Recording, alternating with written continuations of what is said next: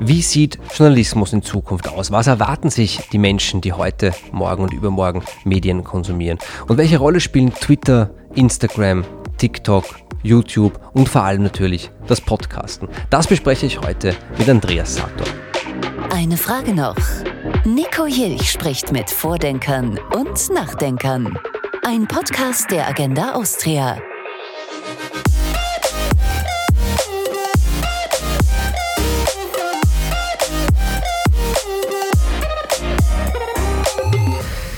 Ich darf heute begrüßen bei der Agenda Austria Andreas Sator. Hallo Andreas. Hallo Nico. Danke, dass du vorbeigekommen bist, dass du dir Zeit genommen hast. Andreas Sator ist Journalist, Autor und Podcaster, aber will sagen vor allem Podcaster. Du bist vielleicht so das große Vorbild einiger äh, äh Podcaster in Österreich. Erklär mir die Welt, läuft seit? März 2018. Seit März 2018 einer der erfolgreichsten Podcasts in Österreich und vor allem mit an Sicherheit grenzender Wahrscheinlichkeit der erfolgreichste, der jetzt nicht über ein Medienhaus oder den ORF oder so geht. Kann man das so sagen? Mhm, Glaube ich, ja. Was ist das und wie bist du darauf gekommen?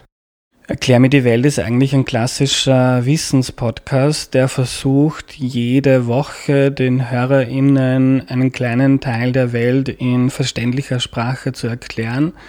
Die Idee ist eigentlich ganz simpel. Ich lade mir jede Woche einen Menschen ein, der sich gut mit einem Thema auskennt, weil sie sich jetzt wissenschaftlich damit auseinandersetzt, beruflich, ein Buch geschrieben oder, oder, oder kennt sich einfach aus einem Hobby gut damit aus. Es war zum Beispiel auch jemand da, der alte Briefe archiviert und über Völker schauen, wo Menschen historisch aus, ausgestellt wurden.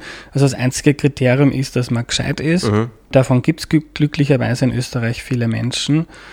Und wie bin ich auf die Idee gekommen? Ich wollte schon länger selber irgendwas journalistisch starten, ähm, hatte da viel Bock drauf, habe ähm, Podcasts selber einfach schon lange gerne gehört, vor allem aus den USA wo ich beobachtet habe, dass eigentlich die ganzen, also der Großteil der interessanten, innovativen Projekte aus der Medienbranche im Podcast-Bereich passiert sind, dass auch da ganz viele kleine unabhängige Unternehmen oder One-Man- oder One-Woman-Shows entstanden sind. Das fand ich faszinierend und haben mir gedacht, jetzt muss ich sowas auch in Österreich machen. Und das Format war dann einfach eines, das ich selber gerne hören würde. Also ich mag es auch gerne, wenn Medien verästelte Debatten führen und wenn der Beitrag in einer Tageszeitung auf einen anderen referenziert und Debatten geführt werden, wo man sich dann aber oft nicht mehr so gut auskennt, wenn man jetzt nicht jeden Tag die Tageszeitung aufmacht. Es ist wie eine Serie, wo man nicht ein paar Wochen nicht zugeschaut hat, dann kennt man sie nicht mehr aus.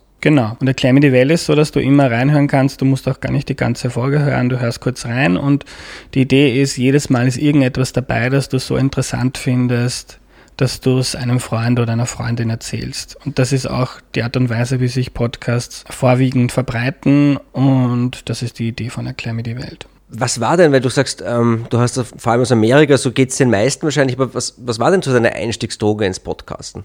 Ich glaube, wie bei vielen war Serial. 2013 ist Serial veröffentlicht worden und das war dann the talk of the town in der Medienbranche, aber auch sonst. Ich glaube, Serial hat um die 15 Millionen Downloads pro Episode erreicht. Unfassbare Zahl. Die besten Fox News Sendungen haben drei Millionen ZuschauerInnen. Serial war so auch die Erfindung quasi des True Crime Podcasts oder das, was heute fast jeder macht.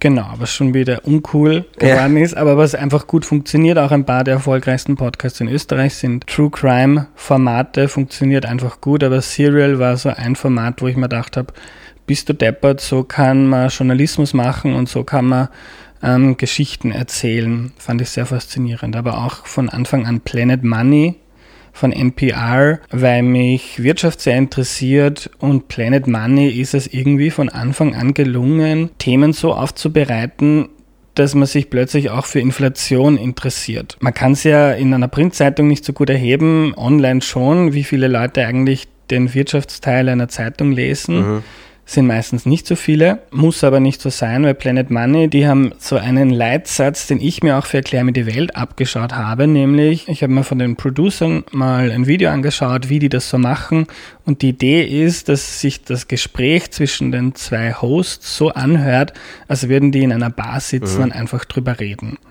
Ein lockeres Gespräch und natürlich mit einem, weiß ich nicht, vorher zwei Wochen lang geplanten Narrativ, das dann erzählt und aufgedröselt wird. Aber das fand ich so faszinierend, dass man Wirtschaftsjournalismus, den ich auch in Österreich und international sehr oft leider sehr langweilig fand, so gut aufbereiten kann. Und ich finde, da hat Audio auch einfach seine Stärken. Ja. Die Stimme ist irgendwie was Intimes. Man muss sich nicht so arg konzentrieren, als wenn man jetzt einen, einen langen Text in der Zeit liest. Aber man nimmt sich dann durchaus auch bei Planet Money zum Beispiel die 20 Minuten Zeit, um sich das anzuhören. Aber einen 20-minütigen Text in der Zeit liest man vielleicht einmal am Sonntag ich kann das natürlich jetzt schlecht nachvollziehen, wenn du sagst, äh, Inflation interessant aufbereiten, weil mich interessiert Inflation seit zehn Jahren rasend. Aber ich kann verstehen, Du hast gesagt, du, du, interessierst dich auch für Wirtschaft, das ist insofern positiv, weil du bist ja Wirtschaftsdirektor beim, beim, beim Standard und hast aber dort auch schon einige, sage ich jetzt mal, innovative Formate ausprobiert. Ich glaube, ein Videoformat, wo es um Geldanlage ging. Kannst du uns über das ein bisschen erzählen und auch die Frage beantworten, warum dein Podcast eigentlich jetzt kein Wirtschaftspodcast ist, sondern ein ganz, ganz allgemeiner? Zuerst zu diesem Format, es war eigentlich ein Blog, der auch mit Videos gearbeitet hat. Also das war im Prinzip einfach eine Artikelserie zum Thema Geldanlage und der Hintergrund war, dass ich einfach aus meinem Studium der Volkswirtschaft schon lange weiß, dass das Sparbuch für junge Leute, die längerfristig irgendwie Geld zur Seite legen wollen, keine gute Idee ist. Ich aber mich dann nie intensiv damit auseinandergesetzt habe und das so ein Ding war, ich habe dann ein bisschen Geld verdient, lange bis vor zwei Jahren in WGs gewohnt, also auch nicht extrem viel Geld ausgegeben und dann konnte ich ein bisschen was sparen und das ist immer auf dem Sparbuch gelegen und ich habe mir gedacht, das ist eigentlich stumpfsinnig. Und weil ich das jahrelang quasi auf mein, im Hinterkopf hatte, ich musste was mit meinem Geld machen, habe ich irgendwann entschlossen, dann schreibe ich einfach im Standard drüber, dann brauche ich mich nicht in meiner Freizeit damit, damit beschäftigen. beschäftigen ja. ja. das kann ich nachvollziehen. Ich mache das auch so. Äh, man muss das auch verbinden können, das Praktische mit dem Nützlichen, nicht? Und dann war die Idee, die, also mich hat immer schon gewundert, dass die Leute Wirtschaftsjournalismus nicht so interessant finden, weil es ja eigentlich ganz viele Fragen betrifft, die jeden Menschen betreffen. Ob das jetzt ist das Wohnen, Eigentum, öffentlicher Wohnbau und so weiter. Pensionsvorsorge. Pensionsvorsorge, Geldanlage, wie viel verdient man, in welchem Beruf, das sind ja lauter Fragen, die uns im Alltag beschäftigen und oft gelingt es dem Wirtschaftsjournalismus, aber das nicht so herunterzubrechen, dass das relevant ist für die Leute. Und ich habe mir einfach gedacht, was ist relevanter als die Geschichte eines einzelnen Menschen? Brauche ich dir nicht erzählen vom Kleinen auf das Große kommen und ich habe dann einfach meine eigene Geschichte, die ich mir nicht ausgedacht habe, sondern die war wirklich echt. Was mache ich mit 10.000 Euro, die ich auf der Seite hatte? Damals und habe dann in, glaube ich, einer sieben- oder achtteiligen Serie beschrieben, wie ich zur Bank, also ich bin dann, ich wusste, dass ich zu keiner Bank gehen werde, um mein Geld anzulegen, aber ich bin mal zu zwei Banken gegangen, um mal zu schauen, was erzählen mir die mhm. da eigentlich. Und zum Beispiel das Wort ETF ist da nie gefallen. Also wenn man sich das nicht selber recherchiert, dann würde man das nicht erfahren, dass man Geld eigentlich so anlegen kann. Was nachvollziehbar ist, weil die Bank kein Geld damit verdient aber nicht gut für mich ist. Und so habe ich einfach versucht, in jedem Teil der Serie mir einen nächsten Schritt in dieser Frage zu gehen, wie ich mein Geld anlege. Und das hat wahnsinnig gut funktioniert. Also ich habe mir das dann auch mal ausgewertet am Ende des Jahres. Da waren einige Artikel dabei, die zu den am meisten gelesenen Artikel auf der Standard.at gehört haben in diesem Jahr natürlich weit hinter manchen Terroranschlägen und so weiter, aber es ist wahnsinnig gut angekommen und es war auch für mich persönlich interessant als Journalist, weil das so ein Anfang war, wo ich gemerkt habe, dass Leute nicht nur die Artikel gerne lesen, die ich schreibe, sondern mich als Person interessant finden.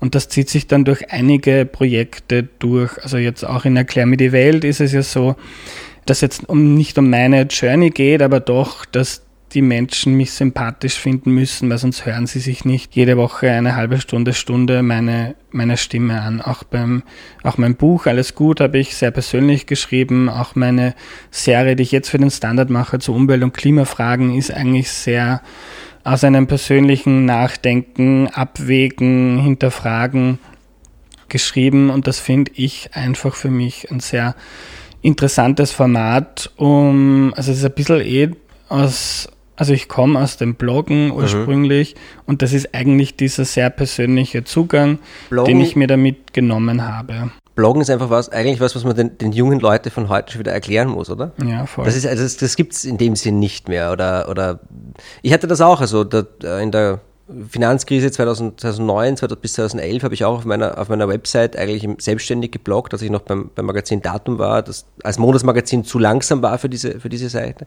Ich habe es gelesen damals. Das freut mich mhm. sehr. ähm, ähm, ich habe auch einiges schon dazugelernt seitdem, aber spannend war es trotzdem. Bin auch deswegen auf Twitter gelandet, 2009. Wir reden heute auch über die, die Zukunft der Medien, die Zukunft des Journalismus, wo wir da hingehen. Und du hast da, glaube ich, einen wichtigen Trend angesprochen, der sich eigentlich durch diese ganzen neuen Formate zieht. Egal, ob ich auf Instagram, Twitter, Facebook oder YouTube bin, es ist alles irgendwie rund um Personen gebaut, oder? Mhm, voll.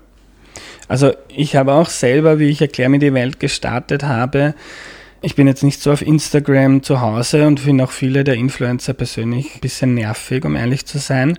Aber wie genauso wie am Anfang bei Podcasts oder generell im Journalismus versuche ich einfach zu verfolgen, was sich so tut da draußen. Ich, zumindest aus meiner Art von Journalismus, die ich machen möchte und die ich noch lange machen möchte, weil es mir Spaß macht, fühle ich so ein bisschen eine Verpflichtung zu checken, was da draußen so abgeht und was, wie man eine breite Masse erreichen kann. Weil ich möchte nicht nur Journalismus für Leute machen, die ohnehin schon, weiß ich nicht, sechs mhm. Magazine am Wochenende, am Wochenende lesen.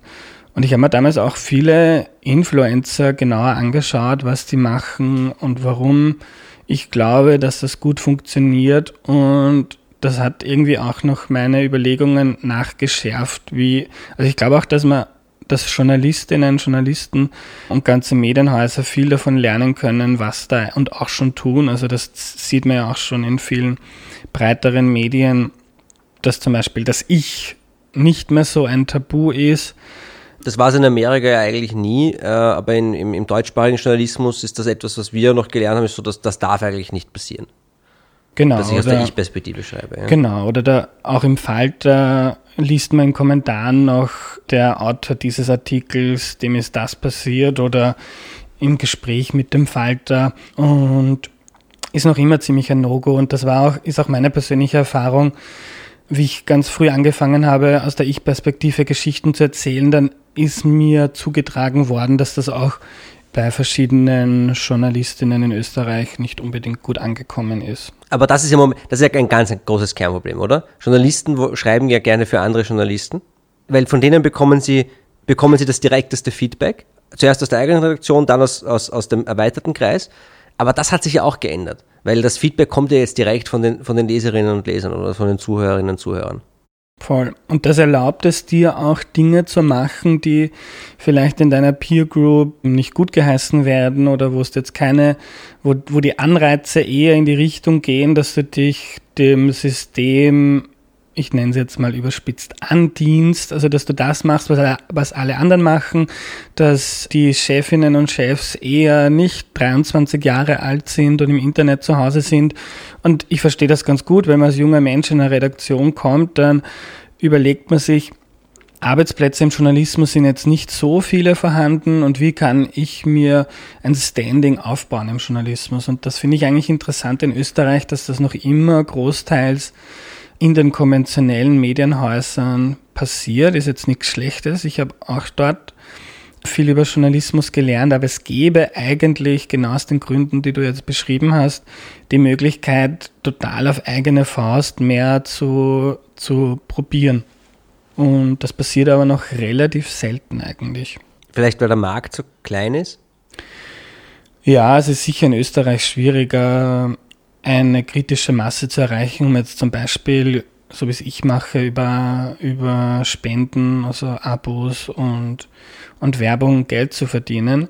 Aber ich glaube, wenn man jetzt ein, weiß ich nicht, 21-jähriger Publizistikstudent ist, der mal unbedingt bei einer Zeitung arbeiten möchte oder Journalist werden möchte, dann geht es auch gar nicht darum, dass du jetzt, äh, weiß ich nicht, bei deinem Podcast 20.000 Downloads erreichst oder mit deinem Insta-Channel 300.000 Follower wie die Daria Daria, sondern geht es ja oft auch nur ums Lernen, um Ausprobieren, um zum Beispiel, wenn man einen Podcast macht, ist ja auch ein ideales Tool, um zu netzwerken, Leute kennenzulernen, mhm. die dich vielleicht interessieren.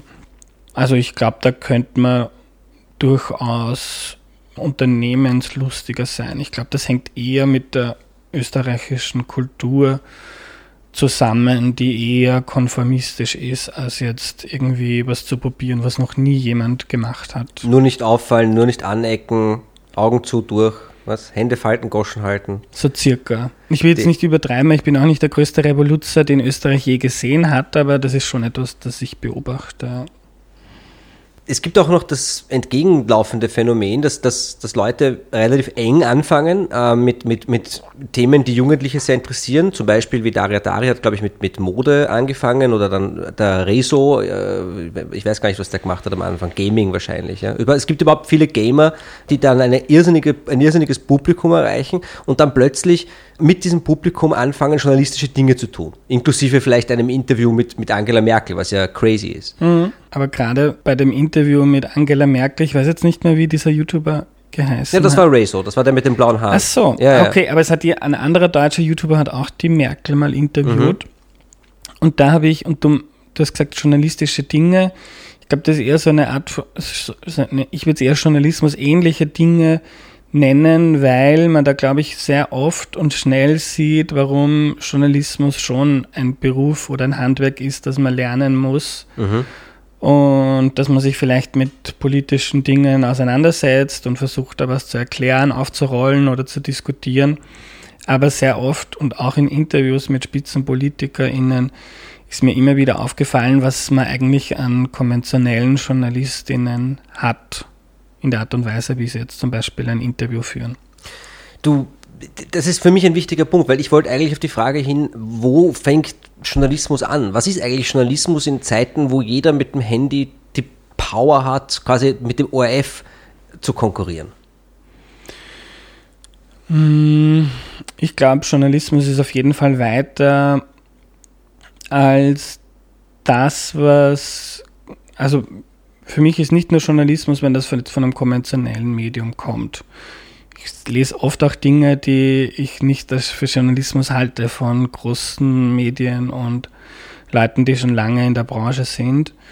Ich glaube, dass man mit jedem Blogbeitrag, den jeder x-beliebiger Mensch schreiben kann, wo man versucht, jetzt gerade bei der Impfung, glaube ich, merkt man, dass das Leute gibt, die durchaus sich wirklich viel durchlesen, interessiert sind und dann relativ nüchtern versuchen, auf Facebook den Stand der Forschung zu dem Thema zusammenzufassen. Das ist dann oft mehr Journalismus, als man das von manchen Zeitungen kennt. Aber grundsätzlich glaube ich schon, dass es gut ist, dass Journalismus etwas ist, das man lernt muss man gar nicht auf einer Uni lernen. Ich habe zum Beispiel nie, ich habe das nicht studiert oder irgendwo gelernt, sondern irgendwie mit, mit der Praxis mhm. angeeignet. Aber ich glaube schon, also ich glaube, dass ich in meinen ersten Jahren auch bei einer Printzeitung total viel gelernt habe über Journalismus, über die Reflexion, was man da, was man da eigentlich macht und für wen man das macht. Und ich versuche, also vor Corona war ich viel in Schulen für so ein, ein Projekt, um zu, zu erklären, wie Journalismus eigentlich funktioniert. Und da war ein Ding, das ich immer wieder gesagt habe, was ich den Jugendlichen beibringen wollte, ist, dass es nicht wurscht ist, von wem eine Info kommt.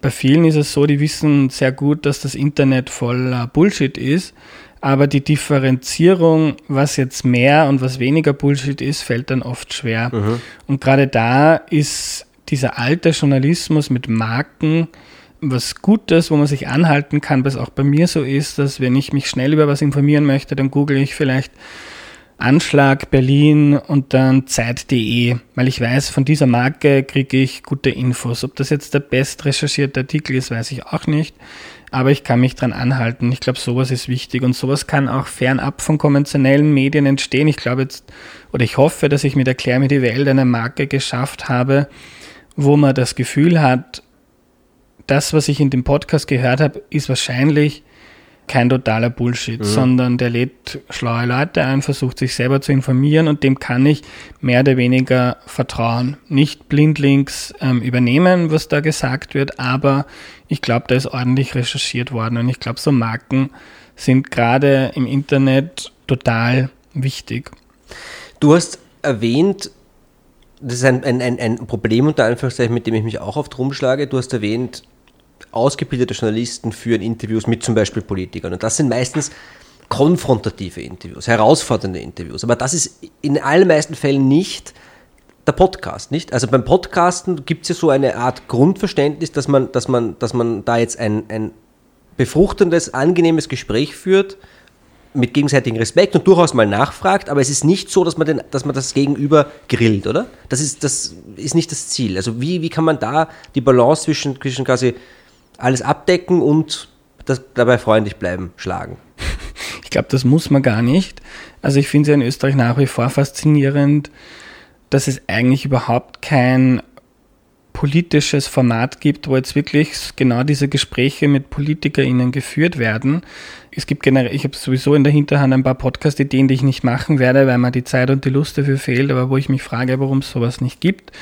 Und das ist zum Beispiel was, was ich mich frage, ob es eher vielleicht an der politischen Seite liegt, die in zumindest Spitzenpositionen kein Interesse daran hat, sich jetzt zwei Stunden vor ein, ein Mikro zu setzen. Vor allem haben sie kein Interesse daran, aus dieser erlernten Politikerrolle auszubrechen und, und, und da zwei Stunden zu sitzen und mir einstudierte Phrasen anzuhören, das ist auch eine Horrorvorstellung. Also dafür, das, dafür mache ich den Podcast wiederum nicht. Voll. Und man wird es man wird's viel schneller merken. Also man ist in der ZIP 2 gewohnt, wenn der Gernot Blümel vor dem Armin Wolf sitzt, dann weiß man, dass, dass, dass man gegrillt wird und man weiß auch, dass der Politiker versucht auszuweichen und seine Story zu erzählen. Sorgt auch immer wieder für Aufregung, aber das ist einfach quasi natürlich in diesem Format. Wenn du jetzt zwei Stunden mit Gernot Blümel da sitzen würdest und der wird genau dasselbe sagen, was er beim Armin Wolf sagt, dann würdest du vermutlich nach einer gewissen Zeit denken, äh, wie mich der veräppeln. Also der nimmt mich nicht ernst und mhm. der nimmt das Format nicht ernst. Und ich glaube aber nicht, dass Podcasts unbedingt freundlich sein müssen. Also in der Regel sind sie es. Aber ich sehe eigentlich keinen Grund, warum man nicht ein aber warum der Armin Wolf zum Beispiel keinen Podcast starten könnte. Also es wäre sicher anders, es wäre entspannter, aber wenn er da PolitikerInnen vor sich sitzen hat und sich mit denen dann lange Zeit nimmt, von mir aus kann das Podcast dauern ja ruhig auch mal drei, vier Stunden, wenn es das hergibt, dann kann man durchaus dem auch auf die Füße steigen. Vielleicht liegt es einfach an der fehlenden sozusagen Marktmacht des Podcasts. Weil wenn ich einen Politiker frage, ob du zu mir kommst für, für 1000, 2000, 5000 Hörer, dann ist das, oder wenn der Politiker kommt, sind es wahrscheinlich automatisch mehr, aber es ist immer noch nicht ZIP und es ist immer noch nicht ORF. Ähm, mhm, und, und, und, und, und, der Politiker sagt dann, naja, was habe ich davon? So auf die Tour. Ja, das ist sicher ein Grund, vor allem wenn man Kosten-Nutzen in Relation stellt. Der Nutzen ist vielleicht nicht so groß, weil man sich auf ein Metier begibt, wo man eher mal äh, ausrutscht wenn man gelernter Politiker ist und, äh, und ja, ist durchaus möglich, aber ich glaube trotzdem, dass es für viele PolitikerInnen ähm, interessant wäre, sie oder interessant ist, und darum gibt es auch ganz viele Hintergrundtreffen und so weiter, sich in gewissen Blasen zu positionieren oder und darum glaube ich, wenn jetzt Damin Wolf einen Podcast machen würde, der von dem intellektuellen Österreich gehört wird, das dann definitiv auch von Medien übernommen wird, was da gesprochen wird, dass da durchaus ein Anreiz wäre, dahin zu gehen. Der, der müsste es nur machen. Das ist aber ein, ein, ein wirklich interessanter Punkt auch, ähm, zu dem ich jetzt eh kommen wollte, was die Frage der Zukunft des Journalismus und der Medien betrifft. Es ist ein bisschen wie bei, wie bei Fußballmannschaften und Fußballspielern. Also es ist eher, es, es, konzentriert sich stärker auf die Personen, es konzentriert sich stärker auf, die, auf das, was die bieten ähm, und die Reputation, die sie sich auch aufgebaut haben mit der Zeit. Natürlich mit der Hilfe der Medien als Plattform. Armin Wolf ist das beste Beispiel. Er wäre nicht dort, wo er ist, ohne den ORF, aber gleichzeitig wäre er auch nicht dort, wo er ist, ohne das Talent, das er mitgebracht hat. Das heißt, einer wie Armin Wolf könnte sich morgen komplett selbstständig machen, hätte Podcast, hätte vielleicht YouTube-Kanal, würde auf eigene, auf eigene, oder ziemlich sicher YouTube-Kanal, ne? Ja. Äh, könnte auf eigene Faust arbeiten. Werden wir sowas in Zukunft stärker sehen? Oder glaubst du eher, dass es dann wirklich direkt Leute gibt, die einfach direkt anfangen mit YouTube und, und, und gar nicht mehr den, den Weg über die klassischen Medien gehen? Ich glaube, es wird beides geben. Äh, jetzt ist es ja meistens so, dass nur die Leute den Weg aus dem klassischen Journalismus in die Blogosphäre oder auf YouTube und so weiter finden, die, weiß ich nicht, wie der Ken Jebsen ihren Job verlieren oder die wie der Herr Tichy einfach in Pension gehen und denen dann Fahrt ist und die Blogs starten. Die Andreas dann, Unterberger, einer der erfolgreichsten Blogger Österreichs. Genau, die dann nicht immer noch so viel mit Journalismus zu tun haben. Und ich kann mir sehr gut vorstellen, dass das mehr wird. Es ist ja auch, also so zum Beispiel bei mir ist es so, ich verdiene, seit ich mich selbstständig gemacht habe, viel, viel besser, als ich als Vollzeitjournalist verdient habe.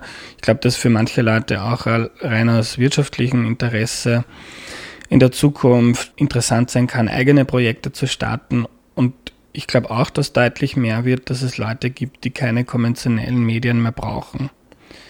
Auf Instagram, wenn man da in gewisse Zirkel reinkommt, dann kann man relativ schnell auch Reichweite aufbauen und. Was heißt, was heißt gewisse Zirkel?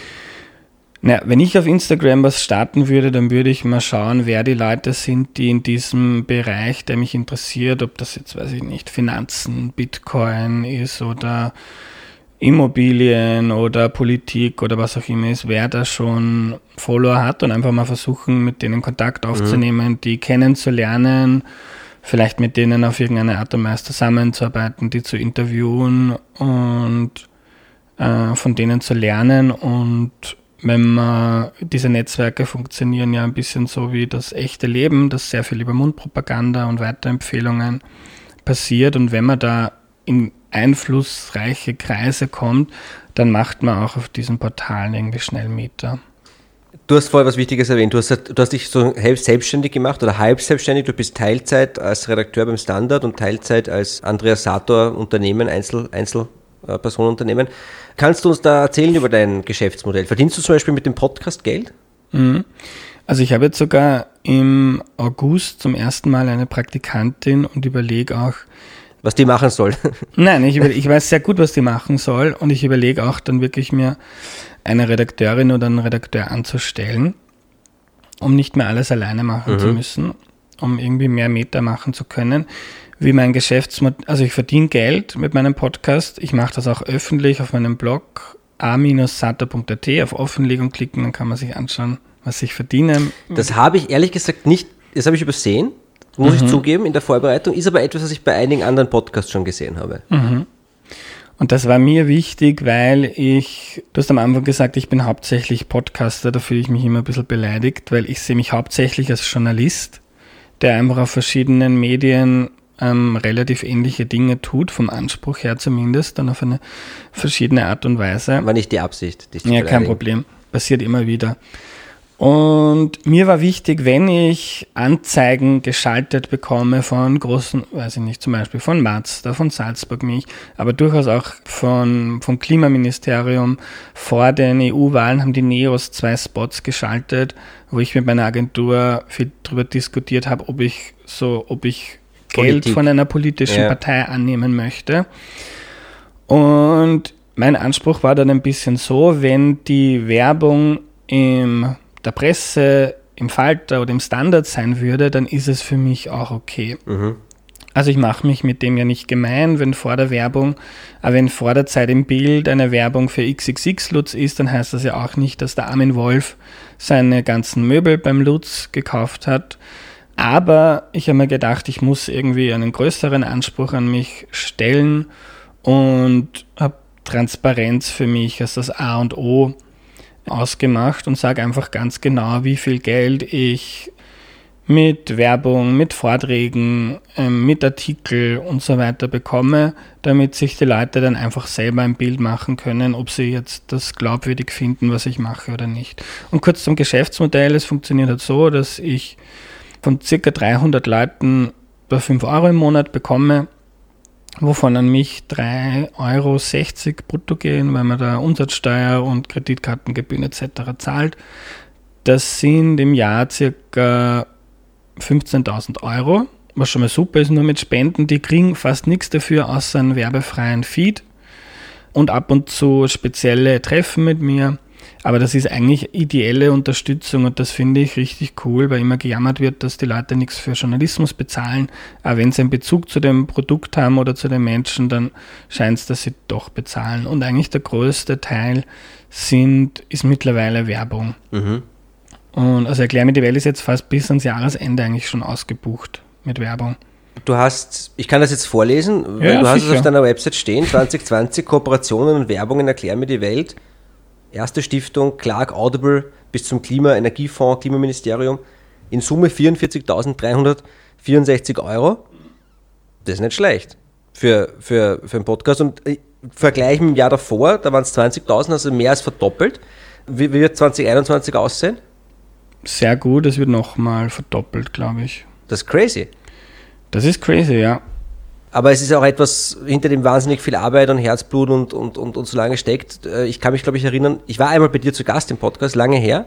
Folge 16, glaube ich, war Folge das zum 16. Thema Bitcoin. Ja, ja, ja, ja. Da hat sich auch einiges getan seither. Ja. Und da hast du noch davon geredet, dass du vielleicht irgendwann mal mit dem Podcast möglicherweise ein paar Euro verdienen könntest. Ist natürlich nicht für jeden möglich. Ne? Also das ist jetzt auch kein, das, das muss man ausprobieren und dann, ob es funktioniert oder nicht. Gibt es, beobachtest du Podcast-Projekte in Österreich, die, die Potenzial haben, deiner Meinung nach, unabhängig von den Medienhäusern?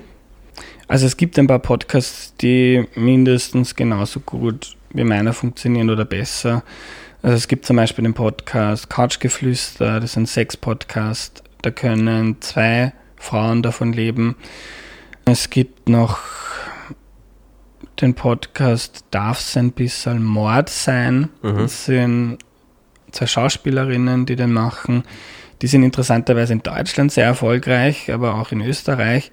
Und ich glaube zum Beispiel die beiden, ich weiß es nicht, aber die beiden Podcasts funktionieren nochmal deutlich besser als meine. Also es gibt ein paar so Indie-Projekte, das sind halt dann keine journalistischen Projekte, sondern eher Entertainment. Aber da gibt es ein paar, ja. Was sind denn die Formate, die du dir anschaust? Also hast du schon mal überlegt, auf YouTube umzusteigen zum Beispiel? Mein Plan war äh, eigentlich von Anfang an, meine Folgen auch auf YouTube auszuspielen. Habe auch überlegt, ob ich mal wen nehmen soll, der das Ganze filmt. Und auch mit Leuten gesprochen, mich aber dann dagegen entschieden, weil ich ja versuche, eine sehr heimelige Atmosphäre zu schaffen. Ich nehme die Podcasts bei mir in der Wohnung auf. Ich ziehe jetzt um, das ist jetzt dann die dritte Wohnung, in der Erklär mir die Welt aufgenommen wird. Baust du gleich ein richtiges Studio rein? Nein. Okay. Und das ist eben auch irgendwie so mein Punkt, weil ich versuche, also bei dir ist ja auch sehr gemütlich da auf der Couch, aber ich mache das dann wirklich einfach am Wohnzimmertisch. Und ich finde, das macht was mit der Atmosphäre Ja. des Gesprächs. Und wenn man zu mir kommt, fühlt sich das gleich anders an, wie zum Beispiel in dem Interviewstudio, Studio, das ich sonst von Zeitungen kenne, wo ich ja auch früher Interviews und sogar Podcasts für den Standard schon aufgenommen habe. Ja, aber jetzt habe ich ein bisschen den Faden verloren und deine Frage vergessen. Ähm, welche, welche Formate du dir vorstellen kannst so, YouTube. für die Zukunft? Genau. Also ich habe mich dagegen entschieden, das habe ich jetzt erzählt, aber ich hätte eigentlich gerne so und habe da immer wieder mit meinem Hosting-Anbieter gesprochen, ob die denn nicht sowas entwickeln könnten. Ich hätte gern so eine automatische Ausspielung, dass die Datei einfach so mit ein bisschen, mit ein paar Bildern einfach eins zu eins auf YouTube ausgespielt wird, weil YouTube nach Google die zweitgrößte Suchmaschine ist und Erklär mir die Welt sich da einfach gut eignet, weil viele Fragen die Leute haben, wie funktioniert das Universum, was ist Bio und so weiter. Das ist, glaube ich, auch was, was man auf YouTube eintippt. Und darum fände ich es gut, da präsent zu sein. Ich weiß nicht, wie viel es wirklich bringen würde. Aber es gibt da ganz interessante Sachen, wie zum Beispiel der Spotify ist der totale Vorreiter beim Joe Rogan Podcast, den sie sich ja, weiß ich nicht, wie viele, 100, 200 Millionen Dollar kosten lassen. Nur um den drei Jahre, glaube ich, nutzen zu dürfen.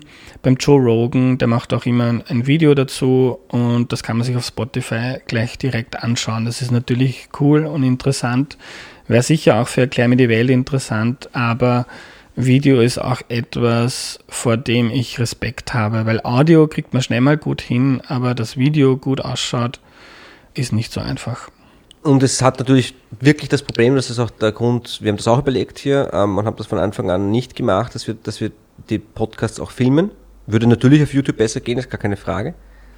Aber es ist genau das. Also ja, auch als Zeitungsjournalist habe ich das immer, immer erlebt, äh, immer oft erlebt, ja, dass, dass, dass einfach solange der Fotograf, die Fotografin im Raum ist, ähm, irritiert das die Leute. Ja? Und, und es kommt eigentlich auch nicht zu einem intimen Gespräch oder einem offenen Gespräch.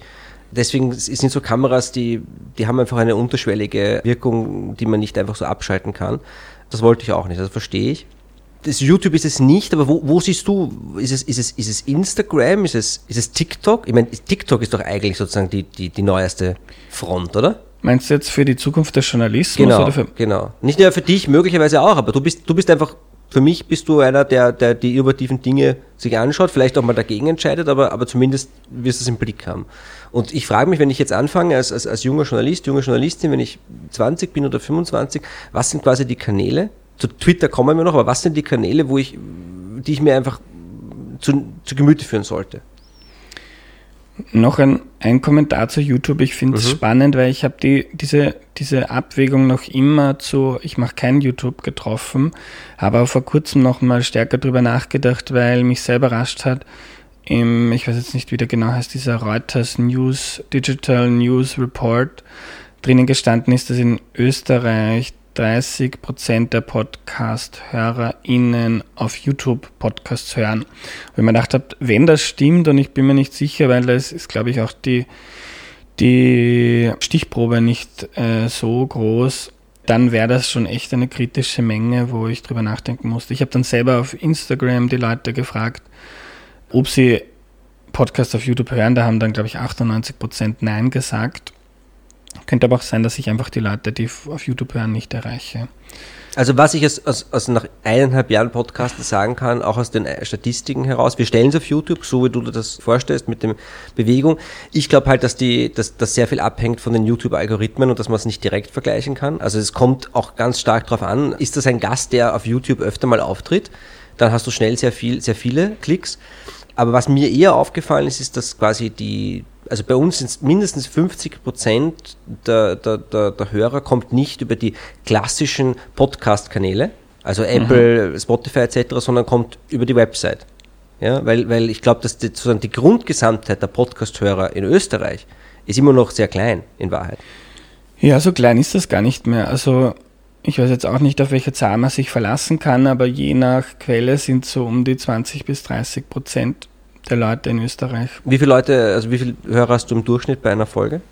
pro Folge. Also beim Erklär mir die Welt ist so, dass in der ersten Woche circa erst ein Drittel der Downloads erreicht wird, im ersten Monat dann erst über, also Erklär mir die Welt Folgen werden auch ein, zwei Jahre später gehört. Das ist auch mein Anspruch, dass das nicht so aktuell ist, weil zu aktuellen Themen gibt es meistens eh genug Information.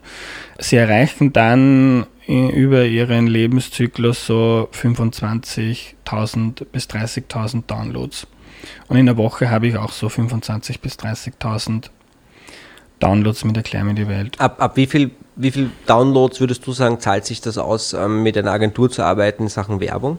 Es kommt sehr darauf an, wie, wie nischig die Zielgruppe ist. Also je enger eingegrenzt die Zielgruppe ist, desto weniger Downloads können das auch rentabel machen. Also wenn ich jetzt in Österreich nur 300 Entscheider in der Immobilienbranche mit einem Podcast erreiche, dann wird es mir auch möglich sein, dass ich da Werbung drinnen geschaltet kriege oder dass Leute dafür bereit sind, auch für einen Podcast zu zahlen, was ja was jetzt auch langsam im Kommen ist. Also Apple Podcast bietet jetzt zum Beispiel Subscriptions an. Damit wird erst experimentiert, aber das ist sicher auch ein Feld, das in gewissen Nischen interessant sein wird. Äh, gleichzeitig, ich, also ich hatte immer den, den Glauben, wenn du eine super Nische hast, dann kann das auch ökonomisch funktionieren. Ich hatte aber erst mit meiner Podcast-Agentur, also die mich, die mich vermarktet, so ein Gespräch. Und da meinten die schon, dass es unter 2000 Downloads ziemlich uninteressant ist für Verstehe. die, für die meisten Werbekunden. Was sind jetzt die Formate, von denen du meinst, ja, das, das könnte der nächste quote-unquote Podcast sein, also beispielsweise TikTok? Also ich schaue mir TikTok schon eigentlich seit langer Zeit an, habe es am Anfang sogar ziemlich lustig gefunden, aber komme da auch schon sehr an meine Grenzen mit 31, weil viele der Referenzen, ich viele der Referenzen überhaupt nicht verstehe, auch nicht lustig finde und dass sich das einfach ein ganz anderes Milieu und Altersgruppe richtet, was mir sehr schwer macht zu überblicken, ob das wirklich journalistisch interessant ist. Also da maße ich mir ehrlich gesagt gar kein Urteil mehr an. Der Standard hat jetzt zum Beispiel einen TikTok-Account eröffnet. Ich glaube durchaus, dass man in so 30, 45 sekündigen Formaten da auch präsent sein kann und dass das interessant ist. Interessant sein kann, auch für individuelle Leute ist sicher einfacher Was an TikTok interessant ist, dass man jetzt nicht unbedingt eine große Followerschaft aufbauen muss. Dem Algorithmus ist es relativ wurscht, ob du 1000 Abos hast, sondern er schaut wirklich so scharf wie kein anderer Algorithmus drauf, ob das funktioniert oder nicht. Mhm. Und die Leute schauen sich meistens, soweit ich das verstehe, nicht ihre Timeline an, sondern der Algorithmus macht das einfach für dich. Er schaut sich an, ähm, was dir sonst gefällt und das zeigt er dir dann auch. Genau, TikTok ist im Grunde wirklich, ja, das ist das macht süchtig. Also du, du sitzt halt da und, und, und plötzlich ist der Akku leer ja? Äh, und, und, und draußen ist dunkel. Und ich meine, das ist schon faszinierend. Also das ist, es ist weniger der, die Inhalte, die geboten werden, sondern wie, es, wie die es schaffen, die Inhalte rauszukitzeln, die, die, die dich dranhalten quasi. Voll. Aber mein, mein Schluss für meine eigene Zukunft und ich glaube auch für die des Journalismus ist es dieser Markengedanke, den ich vorher schon erwähnt habe. Ich glaube das dann gar nicht so, also ich finde es dann auch teilweise ein bisschen peinlich, wenn man versucht, auf jeder Plattform präsent zu sein, mhm. ohne die jetzt wirklich gut zu verstehen. Und in manchen Plattformen hat man einfach auch als 30- oder 40-Jähriger nicht mehr viel zu suchen. Obwohl es zum Beispiel den Hank Green gibt, das ist so ein Wissenschafts-YouTuber, der ist, glaube ich, auch 45 und der schafft es auch auf TikTok Millionen Leute zu erreichen. Also es gibt, es gibt dann durchaus Ausnahmen. Aber ich glaube, das Wichtigste ist mir und ist für Medien, gewisse Marken zu schaffen, die einerseits, da, ob es jetzt das große Medium ist wie der Standard, dass diese Marke stark bleibt, dass die auch präsent bleibt bei jungen Leuten und darum glaube ich, macht der Standard auch so viel in verschiedenen sozialen Medien, auch auf eine, auf eine Art und Weise, die ich gut finde. Es geht nicht immer gut. Aber diese Markenpräsenz zu haben, neue Marken zu schaffen, so wie ich das versucht habe, zum Beispiel mit Kaching, also in einer Nische von, weiß ich nicht, äh, jungen 30, 30 bis 40-jährigen Leuten, die übers Investieren nachdenken oder die, die über Geld nachdenken. Ähm, habe damals ja auch über Eigentum oder Miete geschrieben. So in diesen gewissen Nischen Marken zu schaffen und gleichzeitig Marken zu schaffen, was die eigenen Redakteurinnen und Redakteure betrifft. Also dass man weiß, zum Beispiel der Nico Jilch, du machst das ähnlich, du bist der Bitcoin und Finance Guy in Österreich. Und das ist, glaube ich, schlau, dass man Credibility, also Glaubwürdigkeit ähm, aufbaut, individuell, aber das kann man auch als Medium gut nutzen. Und dann ist es gar nicht so wichtig, welche neuen Plattformen kommen, mhm. weil vielleicht ist in drei Jahren TikTok schon wieder uncool und was anderes wichtig. Aber wenn du dann auf diese Portale gehst und da was Gutes überlegt, dann hast du mit deiner Marke einen Vorteil. Und das war eben die Frage, also würdest du sagen, die Marke ist dann eben Andreas Sator oder Nico Jilch oder ist die Marke Kaching und Erklär mir die Welt? Es kommt drauf an. Also bei mir, ich habe wirklich, bei mir war es ja so, dass ich in einer Zeit in den Journalismus gekommen bin, wo Online-Journalismus noch total peripher behandelt wurde, wo das eigentlich komisch war, wenn einen das interessiert hat. Und du bist jetzt 31? Ich bin 31, das ja, war das 2013. Ja. 2000, also Praktika haben 2011, 2012 begonnen und 2013 habe ich dann bei der Zeitung angefangen zu arbeiten. Und in der Zeit war man als digitaler Journalist noch ziemlich ein Außenseiter. Und mir war aber klar, auch wahrscheinlich, weil ich mich schon immer sehr für Unternehmertum interessiert habe, dass sich da sehr viel ändern wird und dass die Geschäftsmodelle unter Beschuss kommen. Und das wäre in Österreich, wenn es nicht so eine absurde Menge an öffentlichen Geldern gäbe, die in den Journalismus fließen, dann wäre der Medienwandel in Österreich auch schon ein bisschen weiter. Es ist immer wieder etwas, was mich fasziniert, wenn man sich anschaut, wie Smartphones seit 2008 unser Leben verändert haben, wie wenig sie eigentlich faktisch den Journalismus verändert haben. Natürlich haben jetzt alle Homepages und teilweise Podcasts, aber vom ganzen äh, Modell, so dass viele verschiedene Ressorts gibt äh, und man versucht alles anzubieten, hat sich eigentlich erstaunlich wenig verändert und ich glaube, das liegt auch am Förderwesen in Österreich. Aber was war eigentlich mein Förder, Punkt? Förderwesen ist, ist fast schon gelinde ausgedrückt. Das sind natürlich die Regierungsinserate und die Parteiinserate und die ja. parteinahen Inserate, ja. Kammern etc., wo da wahnsinnig viel, viel, viel passiert. Ähm, man müsste eigentlich fast nach, nach Amerika schauen, wo, wo, wo man quasi den, den Markt einigermaßen tun lässt. Und was sich dort zeigt, ist einerseits eben dieser Trend hin zu den Einzelpersonen, die Marken sind. Joe Rogan ist ja ein Extrembeispiel, aber es gibt ja in jedem also früher hattest du, hattest du Special Interest Magazine, jetzt hast du halt Special Interest Leute für, für alles, mm. literally alles. Äh, und, und, dann hast du aber so die ganz großen Flaggschiffe, die dann so den, den Rest abgreifen, so die New York Times zum Beispiel, nicht? Und die, aber die kleinen dazwischen, der Mittelbau, der, der bricht quasi weg. Und das ist aber eigentlich schon lange passiert, das war schon bevor es TikTok oder Instagram gegeben mm. hat, äh, durch, durch das Internet 1.0 eigentlich. Voll, und da finde ich auch ganz spannend, der Ben Smith, der Medienjournalist der New York Times, hat da einen Artikel drüber geschrieben und hat da die Modelle der New York Times und der Washington Post äh, kontrastiert, weil die New York Times stark darauf baut, in gewissen Bereichen Marken aufzubauen. Äh, ob das jetzt über Podcasts ist, über Newsletter oder ob man einfach den Eindruck haben soll, wenn's, wenn wir jetzt in Tunesien eine politische Krise ausbricht, dann haben wir den Journalisten für den Nahen Osten bei uns an Bord und der ist eine Marke. Und in der Washington Post wird das eigentlich auch sehr erfolgreich, eher über die breite Brand, nämlich die Washington Post ist eine, eine Zeitung, die verlässlich jeden Tag ihren Job erfüllt und wenn du die aufschlägst oder anklickst, dann kriegst du die gewohnte Qualität. Mhm. Und auch die Washington Post funktioniert mittlerweile sehr gut. Also ich glaube, dass durchaus verschiedene ja gut, aber das ist auch so ein Flaggschiff der, der, ja, voll, der ja. Äh, amerikanischen Publizistik. Also das, das kann ich dann lesen. Nicht? Der Unterschied ist, früher konnte ich die Washington Post in, in Flyover Country vielleicht gar nicht bekommen. Nicht? Jetzt lese ich sie digital und dafür brauche ich dann meine, meine Lokalzeitung nicht. Aber gerade die Amerikaner hatten ja viele Lokalzeitungen. Aber das führt jetzt vielleicht, das Franz jetzt vielleicht auch zu stark aus. Was ich dich fragen wollte ist, weil wir alle irgendwie dort rumhängen und, und, und, und das manchmal lieben, manchmal hassen, welche Rolle spielt Twitter für dich? Eine ziemlich große. Also erstens glaube ich, habe ich Twitter zu verdanken, dass ich im Journalismus bin ähm, oder dass überhaupt mein Interesse dafür geweckt wurde. Ich habe mich auf Twitter angemeldet, weil ich mir gedacht habe, Journalismus ist cool und habe mich dann bin dann Leuten wie dir gefolgt und habe versucht, da einfach zu sehen, wie die arbeiten und habe da wahnsinnig viel gelernt und das hat mir auf meinem Weg total geholfen, auch um Kontakte zu finden und irgendwie Raum, sich Raum zu erobern, weil ich bin mit 20 nach Wien gekommen und habe halt einfach keine Sau in dieser Stadt gekannt. Wo kommst du her ursprünglich? Aus Niederösterreich, aus dem Mostviertel. Mhm. Also da war Twitter einfach sehr nützlich und mittlerweile ist Twitter für mich ganz was anderes. Ich nutze eigentlich überhaupt nicht mehr so zum Netzwerken oder um Kontakte zu finden, sondern einfach als Informationsquelle.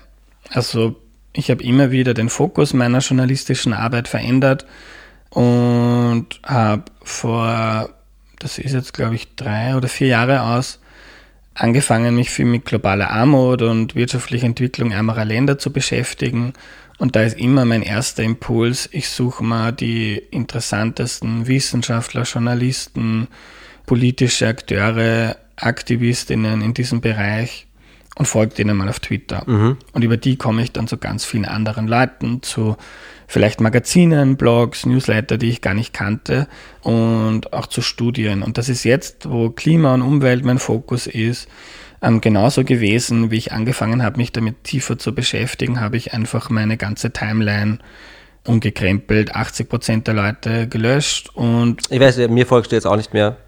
Ja, ja aber weil, war, ja, ja. Also ich habe das mitbekommen, du hast das auch angekündigt und so. Weil es ist auch eine Frage, die ich mir manchmal stelle, ist, ist wie ja. räume ich das eigentlich auf? Ich folge irgendwie fast 5000 Leuten, ja. Ja, ist absurd. Von denen wahrscheinlich aber nur 500 als aktiv auch okay, nutzen, ja. nehme ich mal an, ja. Aber natürlich ist es völlig absurd, völlig absurd, ja. Aber du hast auch so verschiedene Subsektoren. Also so, so wie du sagst, du folgst dann Leuten aus bestimmten Sektoren. Ich habe das auch immer wieder gemacht, aber habe die alle aufeinander quasi drauf, da, äh, draufgestellt, ja, und, und, und, und, und frage mich dann manchmal, ob jetzt irgendwie Leute, die sich für Football Manager interessieren, mir eigentlich noch folgen, weil ich mit denen vor fünf Jahren mal schon ja. was zu tun hatte. Ja. Also bei mir war das am Anfang auch so ein Loyalitätskonflikt. Ich bin auch ganz vielen Arbeitskolleginnen oder Freunden entfolgt, weil einfach Twitter für mich kein soziales Medium ist wie Facebook oder Instagram, wo man Leuten folgt, die man halt kennt, wenn man die mag und mit denen in Kontakt bleiben möchte, sondern Twitter ist für mich einfach eine Informationsquelle. Und wenn mich dann Bitcoin zum Beispiel nicht so interessiert, über das du viel postest, dann folge ich dir. Fair enough. Einfach nicht. Ja, ja, das sehe ich, ja, total, das muss jeder selber wissen und das ist äh, deine, also jeder ist Entscheidung Gottes Willen, ja. Besser du folgst mir und mutest mich dann nicht, also ist besser du folgst, weißt du, was ich meine? Ja. Weil das wäre auch deppert, ne? Ja. Die, die, die, das ist, ja, das, das ist vollkommen verständlich. Aber, also heißt du, du, du, für dich ist eher Informationsdings, was mir auch aufgefallen ist bei Twitter, ist, dass man, dass man durchaus auch neue Leute kennenlernt. Etwas, was man zum Beispiel bei Facebook und bei Instagram eigentlich nie tut. Also ich habe immer wieder vor Corona dann auch irgendwie Leute, die ich nur von Twitter kannte, auf Kaffee oder Bier getroffen. Machst du das auch?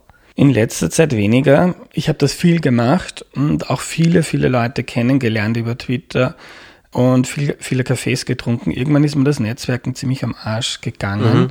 Und ich mache es jetzt vereinzelt mit Leuten, die, wo man das Gefühl hat, die kenne ich gut, obwohl ich den Menschen noch nie im echten Leben gesehen habe. Und das ist eigentlich interessant, mhm. weil wir kennen uns ja eigentlich auch nicht gut. Also wir haben einen Monat, glaube ich, wie ich bei der Presse war, beim Praktikum, uns ein bisschen kennengelernt genau. und dann ab und zu irgendwo getroffen. Aber ohne soziale Medien hätten wir auch nicht den Eindruck, als würde man über den anderen viel wissen. Und das Phänomen gibt es immer wieder. Und bei manchen Leuten jetzt zum Beispiel im Umwelt- oder Energiebereich, für den ich mich jetzt interessiere, da ergibt sich das dann auch wieder, dass man Leuten folgt und dann über Nachrichten debattiert. Und das mache ich durchaus auch in dieser kleinen Umwelt-, Klima-, Energiebubble mit Leuten, die zum Beispiel, also nicht Photovoltaikanlagen installieren, mit denen dann über irgendwelche politischen Reformen, technologische Veränderungen zu, auf Twitter zu diskutieren. Das ist dann einer der wenigen Bereiche, wo ich wirklich versuche auch Interaktion zu betreiben. Mhm. Weil ansonsten finde ich Twitter eigentlich auch für Diskussionen extrem ja, Wahnsinn. mühsam und man diskutiert ja dann leider meistens nicht mit dem anderen Twitter-User, sondern man schreibt dann für die Leute, die zuschauen, die ja die, die große Mehrheit sind und dann, also ich werde auch sehr oft auf Twitter irgendwie angegangen von irgendwelchen Leuten und habe, weiß ich nicht wie viele hundert Leute gemutet und finde das dann teilweise auch sehr mühsam. Aber wo ich es jetzt auch sehr interessant fand, war, ich bin gestern zum ersten Mal seit eineinhalb Jahren wieder ins Büro gegangen, um zu arbeiten. Und im Homeoffice, wo ich wirklich sehr isoliert dann war mit meinem eigentlichen selbstständigen Arbeit, wo ich auch sehr viel einfach alleine arbeite, fand ich Twitter dann als sozialen Ort, wo ich zum Beispiel journalistische Ideen bespreche, auch sehr interessant. Also einfach zu posten, wer weiß was darüber, wer das interessant.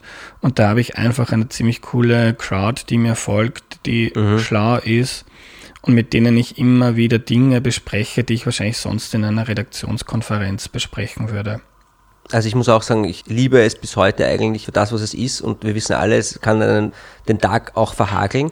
Bei mir ist es meistens der Fall, ich bin eigentlich im Grunde meines Herzens möchte ich diese ganzen politischen Diskussionen und vor allem Streitereien gar nicht führen. Aber gleichzeitig lasse ich mich dann manchmal dazu hinreißen. und dann musst du halt, wenn du so eine Polemik raushaust, musst du auch damit dich dann den Rest des Tages beschäftigen. Ja? Also die Regel Nummer eins, wenn du Kinder hast, ist, mach's um Gottes Willen nicht am Samstagvormittag. ja? Weil das ist wirklich eine schlechte Idee. Aber was mich schon interessiert, also ein Phänomen, wir müssen dann auch zum Schluss kommen und wir müssen auch noch über dein neues Buch reden. Ähm, das würde mich noch interessieren, was du da schreibst. Ich nehme an, es ist Klima. Mhm oder? Treffer. Ja, aber vielleicht um dorthin zu kommen, was mir auch auffällt bei den Online-Diskussionen, das ist etwas, was mich, was mich wahnsinnig macht, ist, dass, dass, dass viele Leute irrsinnig mono, monothematisch unterwegs sind in ihrem Hirn und, und direkt springen von, du, also du, du machst irgendwas, egal ob ich das jetzt persönlich mache oder als Agenda austritt, du machst etwas zum Thema, Thema ist egal, ja, wir machen Thema Y, schreibst was und drunter hast du dann, hast du dann so Hardcore-Gruppen. Die einen sagen, ja, ja, aber was, was soll das überhaupt? Wir müssen darüber reden, dass der Kurz weg muss. Und die nächsten sagen, ja, aber es geht ja eigentlich ums Klima. Ja? Und, und die Bitcoiner sind ja genauso, nicht? Die, die schreiben dann einfach unter alles Hashtag Bitcoin und damit ist der Tag erledigt. Ja? ist dir das auch aufgefallen? Ja, voll. Wie, wie, wie kann man mit sowas umgehen? Gar nicht. Also die Logik sozialer Medien oder so wie Twitter gebaut wurde, ist ja nicht, um unbedingt uns die genau das zu geben, was wir jetzt als Journalisten wollen, sondern um Usage Time zu maximieren, um Werbung verkaufen zu können. Und wenn die Leute, zum Beispiel ich stelle immer wieder die Chronologie auf neu um, also neueste Tweets zuerst. Und Twitter tut man wirklich seit, ich glaube jetzt zwei Jahren, jede Woche stellt es mal wieder um, weil sie einfach mehr, weil ich einfach, und das weiß ich auch, weil ich bin auch nur ein Mensch, wenn da irgendein Twitter-Beef zwischen Leuten stattfindet, dann ist das ein bisschen wie beim Autounfall. Man will eh nicht dabei sein, aber wenn man sieht, ist doch interessant ja. und man kann, kann nicht wegschauen, wer haut jetzt wem in die Goschen und wer haut über wen aus. Und ich glaube, man kann wenig machen, außer die Timeline umzustellen, weil das ist wirklich, weil dann kriege weil diese, diese Tweets, zum, die, die, die ganz viele Likes bekommen, kriegt man sonst immer ganz oben. Ja. Und das sind nicht immer die besten. Ich habe oft die interessantesten Tweets sind für mich welche, die null Likes haben, ähm, dass einfach irgendein interessanter Artikel in der New York Times oder ein Thread über eine neue Studie ist. Und sowas kriegt halt dann meistens nicht so viele Likes. TweetDeck. Mit, mit TweetDeck kannst du das, also das stellst du dann nicht um, das kann man okay, einstellen. Aber dann, ja. dann wird es schon sehr speziell. Also du schreibst ein neues Buch zum Thema ähm, Klima. Was ist, was ist der Aufhänger? Was ist die, was ist die Idee? Die Idee ist, also ich schreibe nicht nur über Klima, sondern ich schreibe darüber, wie wir unsere Form zu wirtschaften ändern müssen, damit die Kinder unserer Kinder noch einen ähm, Planeten haben, auf dem man gut leben kann. Und da geht es um viele verschiedene Umwelt- und Klimafragen, aber vor allem eben halt um Treibhausgase und ums Artensterben. Und das betrifft dann ganz viele verschiedene Bereiche, Landwirtschaft, Schwerindustrie, fossile Energien, Naturschutzgebiete, Meeresschutzgebiete, Fischerei und so weiter. Und dieses Mal mache ich es anders als beim letzten Buch, wo ich sehr konzentriert gearbeitet und das Buch innerhalb von wenigen Monaten geschrieben habe. Dieses Mal ist eher meine Vorgabe.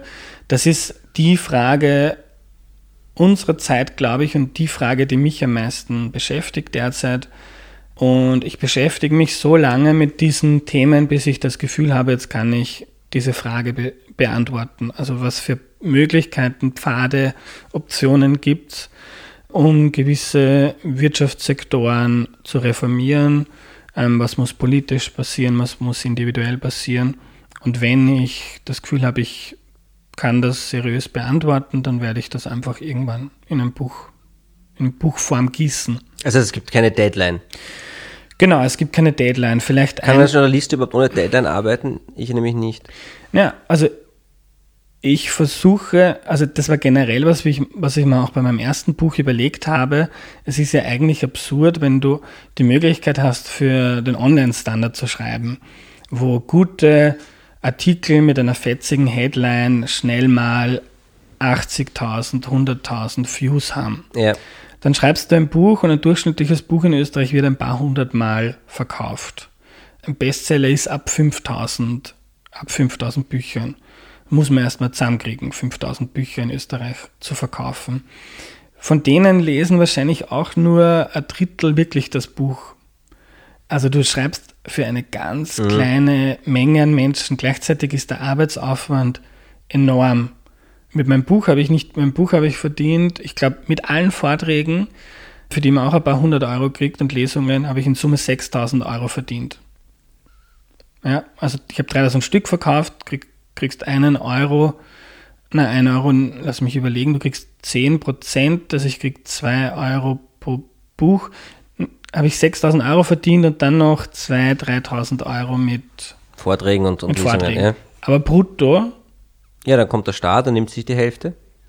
Was ich gut finde, da ist wieder ein anderes Thema. Darüber reden wir ein anderes Mal. zwei. Aber, aber, und dafür Arbeitsaufwand ein paar Monate voll, mindestens ein paar Monate Vollzeitarbeit. Oder deutlich mehr. Und was ich mir generell überlegt habe für das letzte Buch und jetzt noch viel mehr, ist diese Recherche schon anderweitig zu nutzen. Mhm. Und das war ja bei meinem ersten Buch auch. Das ist ja in Teilen ähm, schon im Standard in meiner Serie veröffentlicht worden. Das werde ich wieder so machen. Ich überlege auch einen begleiteten Podcast zu diesem Buch zu schaffen, wo ich Leute interviewe, mit Leuten rede, wo man einfach nachvollziehen kann, was ich mache und wo ich Interviews, die ich fürs Podcast, die ich, ah, die ich für das Buch führe, einfach auch schon im Podcast ausspielen kann. Ich werde auch meinen Slatter nutzen, um drüber oder vielleicht mhm. einen neuen schaffen. Also immer wieder schon die Dinge, die ich da recherchiere, äh, zu publizieren, auch auf Twitter, in Threads um erstens Aufmerksamkeit zu schaffen und zweitens auch ein breiteres Publikum zu erreichen, das man mit einem Buch erreichen kann. Ist, mir, ist etwas, was mir in letzter Zeit auch aufgefallen ist, sowohl im, im, im, Finanz- äh, wie auch im Bitcoin-Bereich, dass Leute einfach anfangen, einzelne Kapitel von Büchern auf GitHub zu stellen und zu veröffentlichen. Mhm. Ray Dalio zum Beispiel, der Hedgefondsmanager, schreibt ein, schreibt ein Buch, wo er dann alle paar Monate ein neues Kapitel auf LinkedIn veröffentlicht und dadurch die Leute, der, der, der schreibt es ja nicht fürs Geld, nicht, das braucht er wirklich nicht mehr, aber er will halt die Aufmerksamkeit und bekommt dadurch viel mehr. Und was man noch bekommt, ist Feedback und das finde ich eines der interessantesten Dinge, zum Beispiel in Social Media. Also ich werde ganz viele Dinge, die ich noch nicht zu Ende gedacht habe, in einem Twitter-Thread mal niederschreiben. Dann gibt es 20 Tweets zum Thema Weltmeere und ich bin mir und es ist fast immer so, dass ein, zwei, drei Kommentare von Menschen kommen, die sich besser damit auskennen und sagen, hey, das hast du falsch verstanden oder schau dir mal dieses Institut, red mal mit diesem Wissenschaftler. Und das ist für mich das Interessanteste an diesem offenen Prozess, dass das Buch, das am Ende entsteht, deutlich, deutlich besser wird, als wenn man jetzt zwei Jahre lang in einem Kammerl sitzt und vor sich dieses Buch schreibt. Es besteht aber auch die Gefahr, dass du ständig dich selbst hinterfragst, ne? Was jetzt an sich natürlich gut ist, aber, aber du brauchst eine gewisse Vision, wie das Endprodukt ausschauen soll, bevor du es anfängst zu schreiben, sonst, sonst kommst du von, von ins Teufels Küche. Voll. Und irgendwann wird auch der Punkt sein, wo ich mir ein Deadline gebe dafür. Mhm. Weil, also ich glaube, da sind wir uns einig, wenn man, das war auch beim letzten Buch so, man denkt sich immer, das ist bei jedem Artikel, bei jeder Studie, die man schreibt, man denkt sich, wenn ich ein bisschen mehr Zeit hätte, würde es noch viel besser werden. It's not true. Es stimmt nicht. Mhm sehr oft ist es gut, einen Punkt zu machen, vielleicht noch ein Drittel wegkürzen zu müssen und das ist schon gut und richtig. Also ich bin, ich komme aus der Tageszeitung und ich werde, ich, ich habe den, den, den Schritt keine Sekunde bereut, weil es einfach, weil ich einfach was anderes machen wollte. Aber die tägliche Deadline wird mir für immer abgehen, für, bis den Rest meines beruflichen Lebens, ja, weil die einfach, das ist einfach geil, ja. Da weißt du, zack, da bist fertig, ja. Und, und auch alle sozusagen denselben Ablauf haben, also im Büro alles nach demselben, dieser Takt läuft, ja. Das ist etwas sehr Spezielles. Jetzt ist es so, ich habe mir das jetzt überlegt, du bist 31 und die Frage, die ich dir jetzt stelle, hat man früher eigentlich immer nur gestellt, den arrivierten Chefredakteuren, die schon alles gesehen haben, so, ja, was, was würdest du denn, aber es macht Sinn, weil wir haben jetzt diese ganzen neuen Technologien und wir weiß, wissen auch nicht, was noch alles kommt und was der nächste große Trend ist. Podcasten steht wahrscheinlich noch immer am Anfang. Was würdest du denn den jungen Leuten, also den noch jüngeren als dir, raten, wie sie es angehen sollen. Es ist eine Frage von, von Technologie, vom Vermittlungskanal, geht es um darum, sich, sich thematisch einzugrenzen. Ich habe auch gebraucht, bis ich fast 30 war, bis ich mein Thema gefunden habe. Also da muss man sich auch Zeit nehmen. Also soll man sich vielleicht sogar zurücknehmen, nicht zu so viel auf in, äh, in die Öffentlichkeit gehen, wenn man noch keine, keine Ahnung hat, über was man eigentlich redet. Auch das ist irgendwo eine Gefahr. Also was sind so deine Ratschläge? Ich glaube, eine Sache, die wichtig ist, ist einfach auszuprobieren, zu machen. Es war noch nie so einfach, selber irgendein journalistisches Produkt zu starten, ob das jetzt ein Instagram-Account ist, wo man Dinge präsentiert, Recherchen, ob das ein Podcast ist, ein Newsletter, ein YouTube-Channel, was auch immer. Ich glaube, man kann sich da auch weit hinauslehnen und Bullshit produzieren, weil ein YouTube-Channel, den 200 Leute im Schnitt sehen, glaube, man, man kann mehr gewinnen als falsch machen damit. Einfach viel probieren und ich glaube, eine Sache, die ich mir, ich mir von Anfang an im Journalismus vorgenommen habe, ist heute noch viel wahrer als damals. Nämlich, dass man nicht auf die Leute hören sollte, die, die derzeit etwas zu sagen haben im Journalismus. Also zumindest was die Entwicklung neuer Formate, neuer Schreibstile, neuer es gibt jetzt kunterbunte Möglichkeiten, Journalismus zu machen. Ob das jetzt auf der Bühne ist, ob man, weiß ich nicht, sich irgendwas einfallen lässt, wie man durch die Maria-Hilfer-Straße geht und irgendwas mit den Leuten macht. Ich weiß es nicht. Aber es gibt so viele Möglichkeiten und sehr oft kriegt man dafür schiefe Blicke oder du wirst lächerlich gemacht. Und ich glaube schon, dass man, von, natürlich kann man von arrivierten Journalisten ähm, auch was lernen, von deren Erfahrung lernen, also schauen, wer sind Leute, die was Interessantes machen, die vielleicht mal fragen, ob sie einen Kaffee mit dir trinken gehen, ob man mal telefonieren kann, was glaube ich die meisten dann, dann tun, wenn wirklich ja jemand sehr interessiert dran ist, was du machst. Ein bisschen ein Netzwerk aufbauen und einfach was probieren und schauen, gewisse Kompetenzen zu bekommen. Also es gibt ja auch noch immer sehr viele Leute, die einfach nur Publizistik studieren und dann ist man, weiß ich nicht, 28 und man schaut mal, was man macht. Das ist halt eher schwierig, kann auch funktionieren und funktioniert, ist ja auch die Geschichte vieler Journalistinnen, die super Arbeit machen. Aber generell halte ich es für sinnvoll, sich auch zu überlegen, was will ich überhaupt machen mit Journalismus, weil sehr viele haben ja auch eine Agenda, auch wenn dann alle sagen, man macht, man ist, man ist sehr neutral und objektiv, aber die meisten Leute, die in den Journalismus gehen, haben Themen, die sie sehr interessieren, die sie verstehen wollen, die sie haben vorantreiben wollen, haben eine starke Meinung.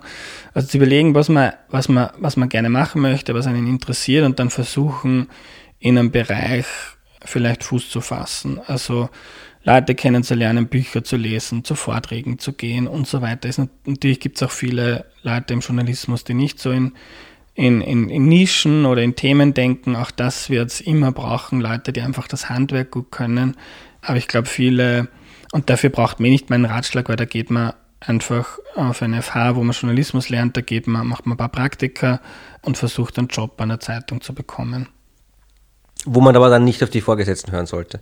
Teilweise. Also ich sollte mir schon sagen lassen, wenn der Artikel von mir einseitig ist, mhm. wenn man das Gefühl hat, man liest, man liest das und man weiß, du willst mich jetzt belehren. Das, sowas liest man nicht gerne und das ist auch nicht guter Journalismus. Ich glaube, man kann in der Recherche ganz viel lernen im Umgang mit politischem Personal. Wie geht man persönlich damit um? Einfach mal Zeit in einer Redaktion zu verbringen und zu schauen, wie, äh, wie wird über Pressekonferenz ja. geredet, wie wird ein politisches Interview eingeordnet. Ich glaube, da kann man ganz, ganz viel lernen von arriviertem Personal, aber eben nicht, wenn es darum geht, kann ich jetzt einen Text mit einem Ich schreiben, wo vielleicht viele 50-jährige Journalisten sich denken, das ist ein No-Go und das ist peinlich.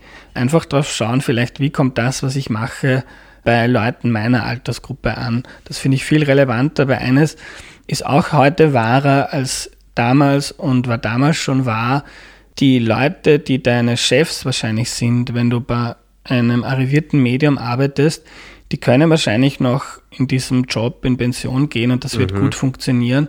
Bin mir nicht sicher, wie viele Tageszeitungen es in Österreich in 20 Jahren noch geben wird. Das ist ein strukturelles Problem, weil, weil diejenigen wissen das auch, glaube ich, sehr genau. Das mit dem Ich ist für mich sehr interessant, weil ich einfach glaube, dass die, dadurch, dass wir einfach auch aufwachsen in dieser ich-zentrierten Social-Media-Welt, ja, YouTube etc., dass die, die, dass die Medienkonsumenten, die, ich würde behaupten, dass die Medienkonsumenten heute eine viel höhere Medienkompetenz haben, als, als wir das hatten noch, als wir, äh, oder ich das hatte, weil ich bin auch immer fast zehn Jahre älter als du, weil man einfach damit ständig konfrontiert ist. Das heißt, man muss auch lernen, Dinge einzuordnen und das Ich ist da wahnsinnig wichtig, weil wenn du, wenn du glaubst zu verstehen, was den oder die treibt. Und wenn das authentisch rüberkommt, dann lässt sich das auch, lässt sich das auch einordnen. Das ist etwas, was zum Beispiel große Autoren immer gemacht haben. Aber jetzt halt muss es eigentlich fast jeder machen. Und, und, und deswegen wird das auch, glaube ich, so gut funktioniert haben. Also ich habe auch bei meinen Blogs und, und, und, und Kolumnen eigentlich fast instinktiv immer angefangen mit einer, mit einer persönlichen Note. Und wenn dir, die Wahrheit ist, wenn du einen, ein Rhetoriktraining hörst und dir sagt, wie, wie mache ich denn, wie mache ich einen guten Vortrag, fangst du auch immer mit dir selber an, oder? Voll. Und das war bei mir ein Impuls, eigentlich der erste Impuls im Podcasten. Das Podcasten mal zu probieren, war ja eigentlich bei mir schon 2016, wo ich für den Standard so einen, wirklich einen kleinen Hobby-Podcast gestartet habe, um mal zu probieren, wie das funktioniert. Aber da war der Impuls der, es gibt ja vor allem seit 2015, seit der Flüchtlingskrise, aber eigentlich schon länger, eine ziemliche Glaub, ein ziemliches Glaubwürdigkeitsproblem im Journalismus, teilweise auch nicht zu Unrecht. Und mein Impuls war, ich habe auf meinem Computer ganz viele Files von schlauen Menschen, die ich interviewt habe. Und das kennst du sehr gut. Äh, aus einem einstündigen Interview muss man führen, auch wenn du viel Platz in der Zeitung kriegst, musst du die Hälfte oder zwei Drittel einfach ja. kübeln. Geht nicht rein. Und ich fand es einfach spannend, den Leuten das Rohmaterial zur Verfügung zu stellen. Da schaut sich an, wie meine Interviews entstehen, welche Fragen ich stelle. Und da, nach, wenn man das Gespräch, also wenn das, das editierte Interview in einer Zeitung, da kann ich nicht sehr gut nachvollziehen, wie du den Menschen behandelt hast, wie du mit dem Politiker geredet hast, ob ich das Gefühl habe, dass du den nicht magst oder ob du den anhimmelst, weil das einfach genau dein Ding ist. Äh, wenn man da aber eine Stunde lang zuhören kann, dann ist das einfach transparenter. Und das war mit dem Grund, warum ich Podcasten cool gefunden habe, weil ich glaube, dass man gewisse Glaubwürdigkeitsprobleme, die es im Journalismus gibt, damit angehen kann, indem man den Leuten, so wie du in deiner Kolumne, transparent macht, wer man ist, was man will und wie man auf die Welt schaut. Weil das tun wir sowieso immer, ob wir jetzt einen Artikel schreiben, der einfach nur berichten soll oder eine Kolumne. Wir haben immer eine Lebensgeschichte, eine, eine Meinung und da einfach transparent zu machen, was man möchte, schafft Glaubwürdigkeit, weil ich kann dann immer noch am Ende des. Tages sagen, ich weiß zum Beispiel, wo der Nico Jilch politisch steht und, und jetzt kann ich das, was er da schreibt, irgendwie besser einordnen. Aber wenn ich das Gefühl habe, du machst mal was vor oder du willst dich anders darstellen, wie du eigentlich bist, dann glaube ich, dann glaube ich dir eher nicht. Genau, das ist sicher ein Nachteil. Letzte Frage, ist einer der längeren Podcasts, aber ich habe das sehr genossen. Die, die, glaubst du, dass es formatabhängige Qualitätsstandards gibt? Also was ich damit meine ist, dass Podcasten und am Ende des Tages vielleicht eher tiefgehender und seriöser ist als zum Beispiel ein YouTube-Video oder ist das, ist das kompletter Unsinn? Also ich glaube, dass in der Realität so ist, aber dass es nicht zwingend damit zusammenhängt, dass das, dass das jetzt ein Podcast ist oder dass das ein, ein YouTube-Video ist. Es hängt eher damit zusammen, wo die Zielgruppe für gewissen, gewisse Art von Gesprächen zu Hause ist. Und das ist, glaube ich, gerade bei Gesprächen mit Tiefgang eher der Podcast als das YouTube-Video, obwohl ich mich auch auf YouTube nicht so gut auskenne und vielleicht mhm. ein paar coole Formate verpasse, die es da gibt. Also ich glaube nicht, dass das so sein muss und ich glaube aber schon, dass es gewisse Qualitätsstandards gibt, die je nach Medium unterschiedlich sind. Also es gibt gewisse, zum Beispiel einfach, wenn ich Radio mit Podcasting vergleiche, dann ist es für einen Podcast einfach wichtig, dass man vom Menschen was mitkriegt. Mhm. Und schon alleine in der Art und Weise, wie man redet. So wie wir heute reden, so würden wir, also wir haben vorher da geplaudert bei euch in der Cafeteria, so haben wir vorher auch geredet. Und das ist gut. Und wir haben ganz viele Radiojournalisten, die dann am Podcast starten, reden dann genauso wie im, im, im Morgenjournal oder ja. wie man in der ZIP redet. Das ist zum Beispiel ein Anspruch, den ein Podcast nicht, den man in einem Podcast nicht erfüllen sollte. Das ist auch diese Authentizität, nicht, die, die, da, die da reinkommt. Andreas, wir haben heute einiges mitbekommen von dir und ähm, ich danke dir vielmals, dass du dir die Zeit genommen hast. Viel Erfolg mit dem, mit dem neuen Buch und mit der Deadline-Findung und natürlich auch mit dem Podcast.